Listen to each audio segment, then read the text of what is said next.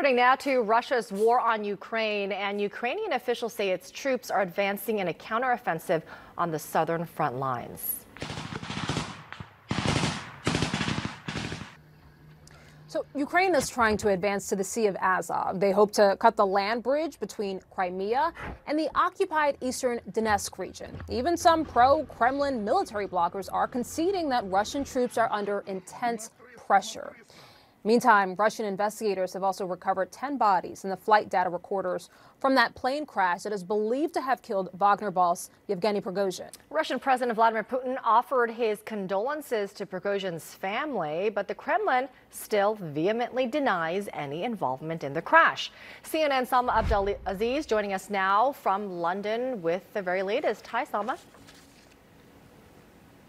Hello. We don't have a timeline yet, Rahel and Amara, on how long this forensic analysis, DNA analysis, will take by Russian investigators. But what we do know is, as you mentioned, 10 bodies recovered from the scene, as well as the flight recorder data. So you can expect right now that that's being looked at by this government backed body. And it comes just days after, or just shortly after, rather, President Putin broke his silence on this plane crash, speaking of Prigozhin in the past tense, describing him as a talented man who made serious mistakes. Look, very few who are supporters of Prigozhin in the Western Intelligence Agency, even President Biden himself, are surprised that Prigozhin may very well have met this fate. In fact, the only thing that was surprising was that for two months he seemed to be a dead man walking, posing the most serious threat to President Putin's rule in nearly two decades. Now the question is, can these Russian investigators carry out an independent analysis without meddling? You'll have to remember, of course, this plane crash took place on Russian territory. These investigators are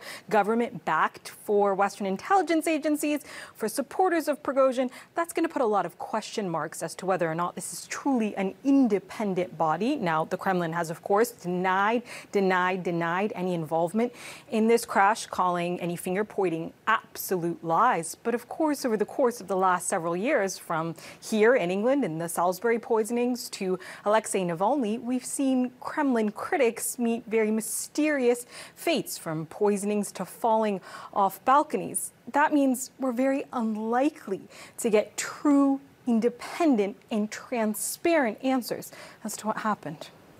Salma, you know, you say that it wasn't necessarily a surprise that Yevgeny, Yevgeny Prigozhin would ultimately meet his death in this way two months after that mutiny. What do we know about what Prigozhin knew or thought about any threats to his life? Any reporting there?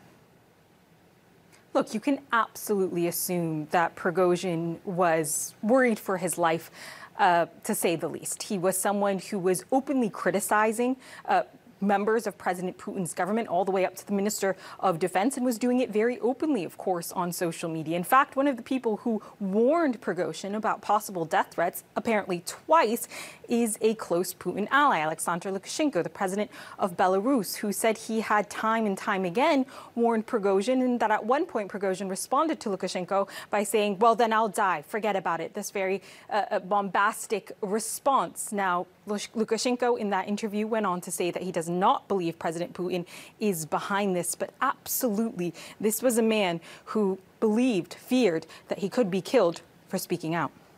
And we know he certainly kept a low profile after that failed mutiny, with the exception of that forum uh, in St. Petersburg. Salma Abdelaziz, Live Force in London. Salma, thank you. All right, let's talk more about this deadly crash, Prigozhin, and what this means for the future with CNN Global Affairs analyst Kimberly Dozier. Good morning to you, Kimberly. Uh, so, you know, obviously these denials from the Kremlin um, rings hollow to anyone inside and outside Russia who knows what exactly happens to critics of Putin, the Kremlin.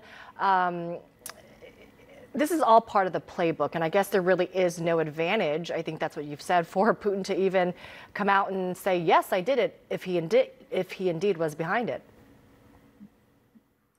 Yeah, this is the Putin playbook to deny, deny, deny. Remember, um, Putin denied that they were going to invade Ukraine until Russian troops were actually inside the country. Uh, by keeping several different stories out there, by keeping people guessing he keeps his adversaries off balance, and the message still gets through. This was a man, uh, Prigozhin, who his his influence came from his positioning with Putin, his closeness to Putin. And once he had offended the man, um, he, in a sense, lost protection. We may never know who ordered this. Was it um, Putin himself, or was it someone in the upper ranks of power who wanted to make a move to take over Wagner, or who simply wanted to possibly curry favor with the boss by taking out someone who'd embarrassed Putin on the world stage? Um, either thing is uh, makes a lot of sense. The ultimate result is that the top leadership of the Wagner Group was on that plane, with the exception of the executive director who hadn't taken part in the coup.